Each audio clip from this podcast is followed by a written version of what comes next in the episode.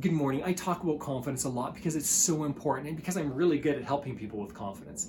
When you don't have confidence, isn't it true that it feels like you'll never be good at anything ever again? When you do have confidence, doesn't it feel like you're on the top of the, the top of the world and you could never do wrong again? It's fascinating. I was just reading an article. This is where this is coming from. I was just reading an article on some professional athletes and how they could be the, the top athletes on the planet.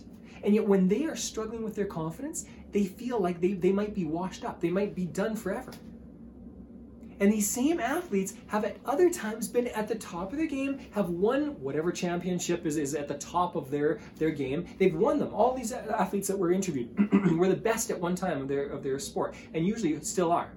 And yet, at those times when they were feeling at the top of their game, they, they could do no wrong. Here's what I want to challenge you with this morning. How much does a lack of confidence cost you?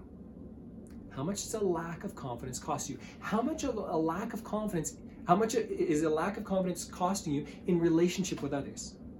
With your kids, with your partner, with relationships in general, with parents, with friends, with family. When, when, when they when they see that you're weak uh, and that you see yourself as you see yourself as weak, and so people run all over you. What does your confidence cost you in relationships? What does your confidence cost you in business? When you don't believe that you have what it takes, when you don't believe you're good at sales or marketing or or or, or influencing people around you. For me, I mean, I'm a coach. Influence is my business. I, I, that's my job is to influence people to to work towards their own goals that they're setting for themselves okay in, in, in various ways and to help them through that process but what, what does it cost if you're not influential what does it cost if you're not if you're not feeling it with sales or, or marketing it can cost you tens or hundreds of thousands of dollars. It can cost you relationships, long term relationships. It can cost you your life.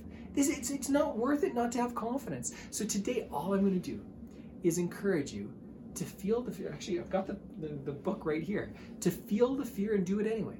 If you don't have confidence right now, here's the secret simply get started ask yourself, what do I want confidence in? And then start doing it more.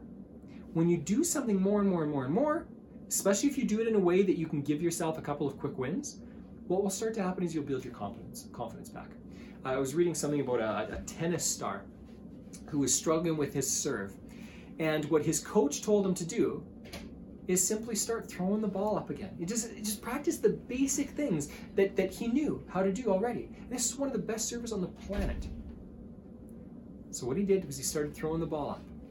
Just basic, basic things. And as he started to go, oh, I know how to do this, everything started to fall into place and he got his confidence back. So he practiced the basics, the basics. Then that's what I'm going to encourage you to do. Ask yourself, what am I struggling with in confidence? Is it with communication or with sales or what, what is it?